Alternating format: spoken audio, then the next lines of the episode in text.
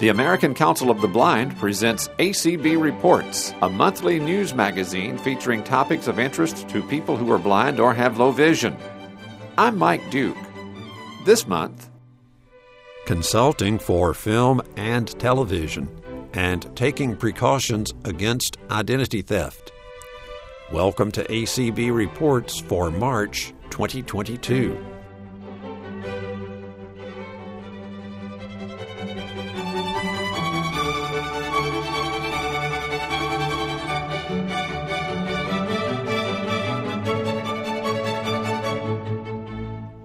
While awaiting the arrival of material from this year's ACB Leadership Conference, we reach into the ACB Reports archives for two interesting pieces.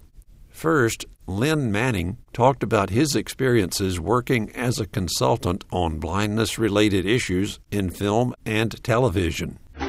This piece from 2005 was introduced by former ACB Reports host Laura Oftedal. This past fall, a television series called Blind Justice, starring a blind detective, was on the air for just 13 weeks. It was not renewed. You might wonder how Hollywood deals with blindness on television shows. They hire a blind advisor. And for Blind Justice, it was Lynn Manning. Lynn also gets called for many other shows and movies in Hollywood, and he tells of his short lived experience with the movie Ray. You have the opportunity to get interviewed for these things, and I had uh, when when Jamie Foxx was researching the role of Ray, he went over to the Braille Institute where I volunteer as a um, judo instructor, and he had uh, inquired about uh, some people they thought might be able to give him some insight, someone he might be able to hire on in the role of uh, technical advisor. So um, I got um, had the opportunity to go out to his home and interview with him about the part. Now, I understood from, from the conversation we had as what he needed for his role in Ray was something I couldn't supply since our experiences are so far removed and I lost my sight um, suddenly and completely at the age of 23 quite some time later in quite a different way and different manner than Ray had, and my experiences were somewhat different. So I missed that job. I told the truth and said, I can't do that. I can't give you what you need for that one. So that's one job I didn't get. But the job I did get with Blind Justice, uh, April, a year ago, April, I got a phone call from a person over at uh, the Media Access Office in Los Angeles, which is um, uh, employment agency sponsored by uh, by the state of California that's dedicated to uh, promoting the casting of persons with disability in the media, in television, film, stage, and uh, in front of and in back of the camera. So I got a call from someone there saying that um, Bochco, Stephen Bochco company wanted to get in contact with me about a project they had. So when I got the call, Stephen Bochco's assistant called and asked, um, you know, if I'd be interested in interviewing for this job.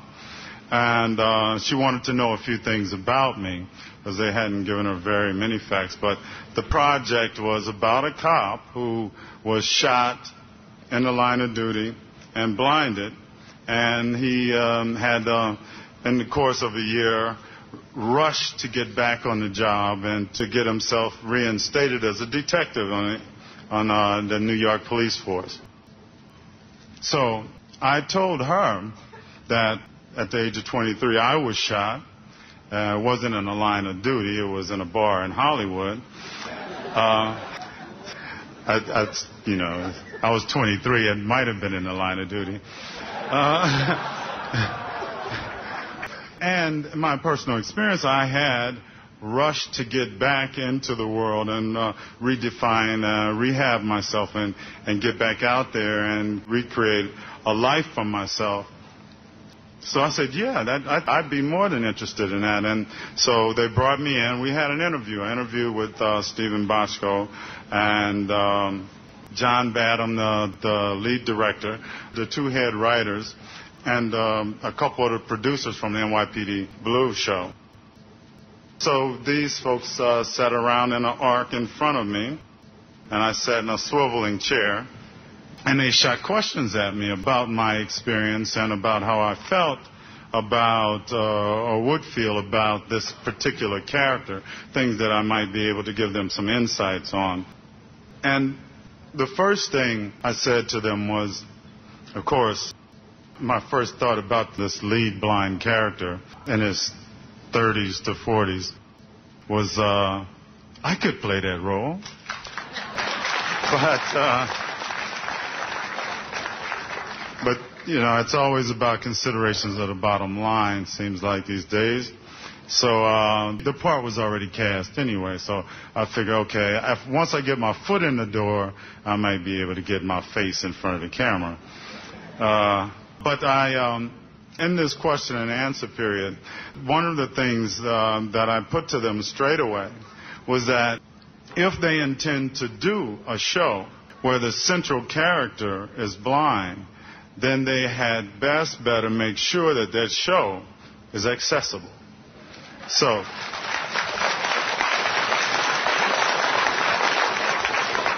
and it disturbs me that they hadn't thought about that.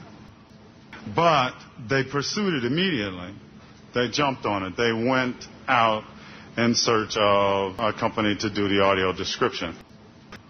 I uh, had suggested to them uh, We See TV because I had had interaction with, with uh, We See TV and Rick Boggs and the people who ultimately ended up doing the audio description for the show. That is just an example of how involving us, you know, blind, visually impaired, or otherwise disabled people in projects that are about us, how we can enhance the experience for everyone concerned and make for um, more reliable uh, representation of who we are. As, as a second point that I put forward to them, and this one certainly reared its head, was that my experience as a blind man is in every blind man's experience. And one blind man's life is in every blind man's life, and one blind person's attitude is in every blind person's attitude.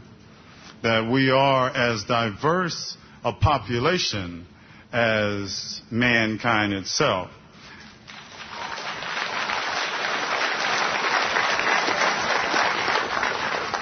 So, in reference to Ray again, you wouldn't believe how many people have asked me if I can tell how good they look by feeling on their wrist.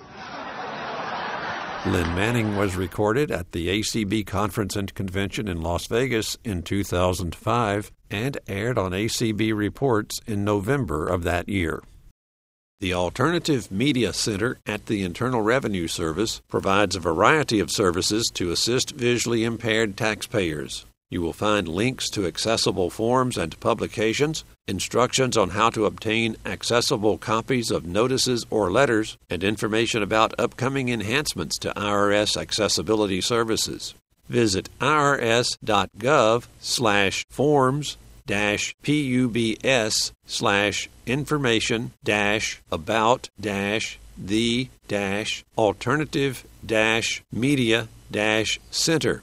You can also learn more at irs.gov slash forms dash pubs slash accessible dash irs dash tax dash products. Visually impaired taxpayers who need assistance with a print notice or letter or need other information about the services available through the Accessible Media Center may call the IRS at 800 829 1040. That's 800 829 1040. From the American Council of the Blind, you're listening to ACB Reports. Although this next piece was recorded in 2009, the information about identity theft, which was shared by the presenters, is still very relevant and certainly very important.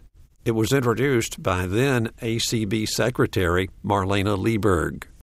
This is a topic that is very timely, unfortunate, and yet it's something we all need to know about, and I think certainly, especially those of us who are blind, need to have a good understanding of protecting yourself against identity theft. It's real, it's here, and we need to know how to protect ourselves. Teresa Roenbaum is the identity theft victim advocate in the Office of the Attorney General here in Orlando, Florida.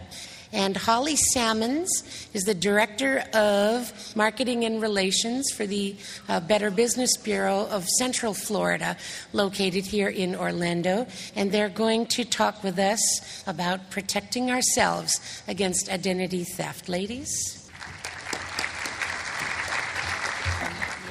I am a victim advocate of identity theft with the Florida Attorney General's Office.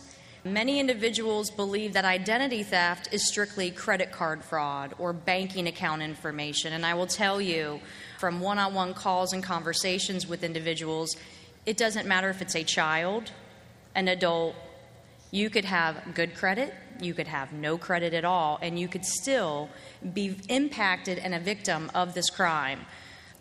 And identity theft, a lot of times victims are unaware that they are even a victim until it actually occurs or when they pull their credit reports. How many of you have ever been a victim of identity theft? Little less than a half of the room, and those of you that are out there, if you have not contacted your local law enforcement agency or someone in your state government or community, you should do so if you have yet to resolve your issues. A lot of times, identity theft is considered civil, and that is incorrect. Identity theft is a crime and it is a criminal offense be it your family member, a friend, someone that may help take care of your home or your dogs or your yard, may get into your mail, that is still a criminal offense no matter if you know the individual or not. You did not give them the authorization to use your personal identifiers, and law enforcement needs to be contacted. Different types of identity theft that I want to run through really quick today, and, and the list goes on and on. But typically, like I said, individuals think it's only a banking or out of pocket loss, and that is not true. You need to realize how important it is to obtain some sort of privacy to your personal information, especially your social security numbers. These numbers nowadays are actually being sold off by the millions. One social is never really truly verified with your date of birth or who you are. So, a social for a five year old could be used to obtain credit. Your social could be sold off to illegal immigrants or for terrorist activity. And that is what we're seeing as the extreme cases of identity theft. Yes, I have a lot of driver's license fraud uh, where people are actually being arrested just driving on vacation. They get pulled over, and then they find out there's a warrant for their arrest in another state because someone used their information for driver's license issues but we can go as extreme as medical identity theft, along with Social Security fraud. Medical identity theft, just a brief definition of that, could go from someone using your social and identifiers to obtain health insurance in your name to actually checking themselves into hospitals, you obtaining the medical bills and responsibilities. But unfortunately, the extreme harm to that is that your medical records are forever altered because there are so many HIPAA laws and so many things that you have to go through in regards to clearing up actually your own medical record because someone used your social security number in regards to any type of medical bills, prescriptions, emergency room visits, you name it. I've had all kinds of cases that have come through my office. In regards to what you should do if you are a victim of identity theft, and many of you raised your hand, hopefully you've taken the steps to clear your credit. One being placing fraud alerts on your credit reports. There are different types of fraud alerts for those of you that are not familiar. There is the typical 90 day fraud alert that we ask everyone to do if you suspect that you're a victim. Maybe you've lost your wallet. God forbid, here at the convention this week, maybe you left your wallet somewhere and you thought, you know what, just to be on the safe side, let me call and cancel my credit cards, contact the credit bureaus. That would be a temporary 90 day fraud alert. Unfortunately, the thieves are very smart these days, and they will actually sit on your information and wait 90 days because they know that you've probably placed a temporary fraud alert. So I suggest you do that, but you also mark on your calendar when the 90 days is up and possibly doing a seven year fraud alert. If you know for a fact that you're a victim of identity theft, I would suggest a more extreme lock on your personal information, which is called a security freeze. That is a big difference from a fraud alert. A security freeze will actually even lock you out. So, for those of you that are shopaholics, that might be a good idea, right? Lock yourself out. You know, you think twice about do I really want that 15% off if I open up that credit card today? You won't be able to do that any longer. But individuals that actually have your social security number, the security freeze will lock them out because you're provided a PIN number when you request that through the credit bureaus. Each state has a different law established to the security freeze. In Florida, if you're over the age of 65 or you're a victim of identity theft with a documented police report of identity theft, the $10 fee is waived. $10 fee being with Equifax, Experian, and TransUnion. Those $30, that can add up. To temporarily lift it, if you do want to open up a credit card or maybe refinance your house, you would have to then temporarily lift it, and contact those credit bureaus with another $30. So it's very important you go through the correct steps and find out what your state law is pertaining to your freeze. You also want to close out your accounts, anything that's been compromised or that you may see in your credit files. Also, credit files sometimes lead us to the suspects. If you have a credit report that has a different address in another state, that's clue number one that that may be a potential lead to a suspect. If there's a different name on your credit report that's maybe not a middle initial that went from an M to an N, which can be a typing error with the credit bureau, that could be a lead to a suspect. So don't close out the accounts, look at your files and think, oh, I'm done. Look at all sections of your credit files to make certain that no one has compromised your identity and actually paying the bills. Many thieves want your credit so they will actually continue to pay bills. So you are never aware until the debt collectors contact you maybe years down the road. You also want to file a police report in your jurisdiction where you live. If you get hassled with local law enforcement, which a lot of my victims do because it's kind of looked upon as a civil matter. Look into your state law regarding identity theft and find out what your rights are as a victim of identity theft. In Florida, we allow people to request a police report where they live or any location of where the crime occurred. You don't have to go to all states, maybe where your credit card was used. You go right to your local jurisdiction or in any area where the crime took place. It's very important to have documented law enforcement report. You also would need to contact the Federal Trade Commission. The FTC has wonderful website information for those of you that are internet savvy. They have a victim kit. I don't want you all to feel paranoid, but I would say identity theft is on the rise. It's an epidemic. There is no way for us to actually prevent it from happening, but you can take precautionary measures, especially when you're away from home. Keep your purses and wallets very close to you. My main suggestion to most people is it can harm any of us. I say carry cash and use cash the way we used to back in the old days. Credit cards can be skimmed, banking cards can be skimmed, writing checks to individuals can be harmful because your checking account number and your routing number is basically handed over to whoever you're mailing a bill to. Next, Holly Salmons is going to talk to you about prevention.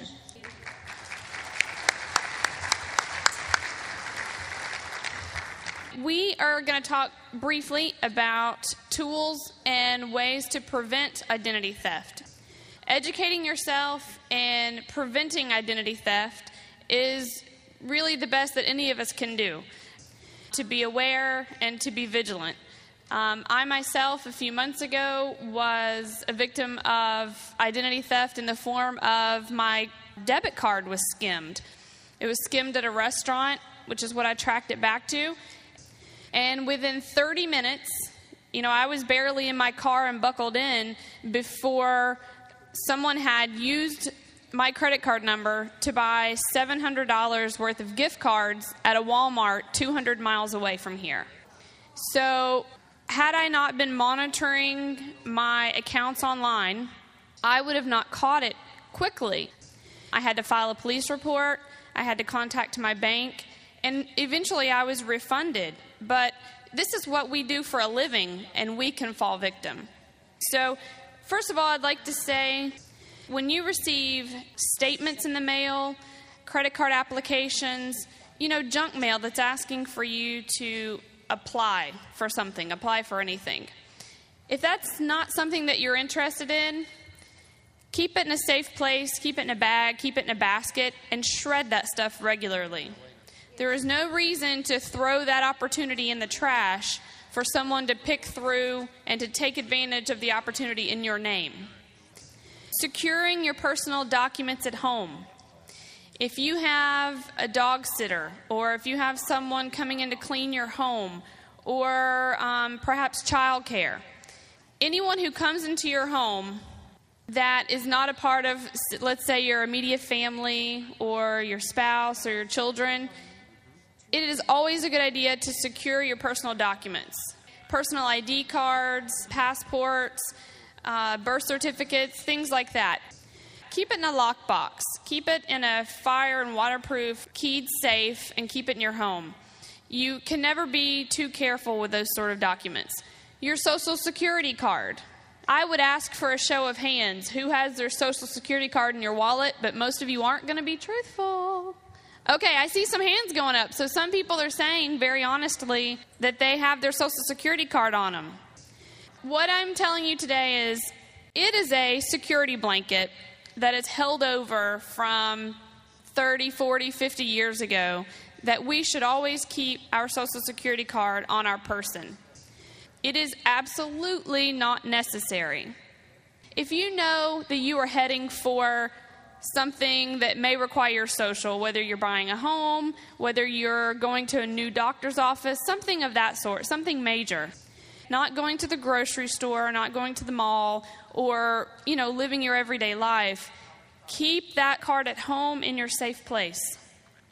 If your Medicaid, Medicare card, your insurance card, your uh, military ID, if it bears your Social Security number, in some cases, your state may tell you you don't have an option, but it does not hurt to ask. It doesn't hurt to ask your insurance company or the agency issuing that card to give you an alternate ID number. Also, like I said, monitor your bank and your credit transactions. Keep an eye on what is appearing on your statements. Did you make those charges? It may be somewhere that you frequent but did you make that particular charge? One thing may appear out of place and you, you brush it off and think, oh, I probably did that. And someone could literally nickel and dime you into a large sum of money. It may not be $700 like I had, but it could end up being quite a lot of money. If you receive an email that contains correspondence from your bank, PayPal, credit card, etc., asking that you verify your information. Here's a fill line. Give us your account number and your PIN number so that we can verify your account. Warning, warning, Will Robinson. That is never going to happen. Your bank, PayPal, your credit card company, they are never going to contact you in that manner. So do not complete that form. Do not give that information online. If you're using um, a computer in a public area, whether it be a library or a kiosk, perhaps um, at a civic center, or even a family or friend's computer, be very careful about what information you're accessing. Any username and passwords that you enter on a computer that's not your own, you cannot be sure that that hasn't been saved into that system. So be very careful when and where you access information online. Keep an eye on your mailbox. Visit your mailbox regularly, and if you can't because you're on vacation, have a friend or a trusted neighbor do that. Do not let your mail pile up in your mailbox. The easiest way to access someone's identity would be to walk up to the mailbox, open it up, take it out. I can get credit card statements, bank statements, you name it, it may all be there. So consider that like leaving your purse or your wallet wide open for a stranger. Keep that mailbox empty. That identity theft presentation came from the 48th Annual Conference and Convention of the American Council of the Blind in Orlando, Florida, and originally aired on ACB Reports in September 2009. Next month, it's back to the present with information from this year's ACB Leadership Conference. You've been listening to ACB Reports from the American Council of the Blind. ACB Reports is heard each month on audio information services across the United States and worldwide on the ACB Media Network, acbmedia.org. The show is produced at Radio Reading Service of Mississippi, a service of Mississippi Public Broadcasting. Contact the American Council of the Blind at acb.org or phone 800 424 8666. Thanks for listening, and please join us again next month for another edition of ACB Reports.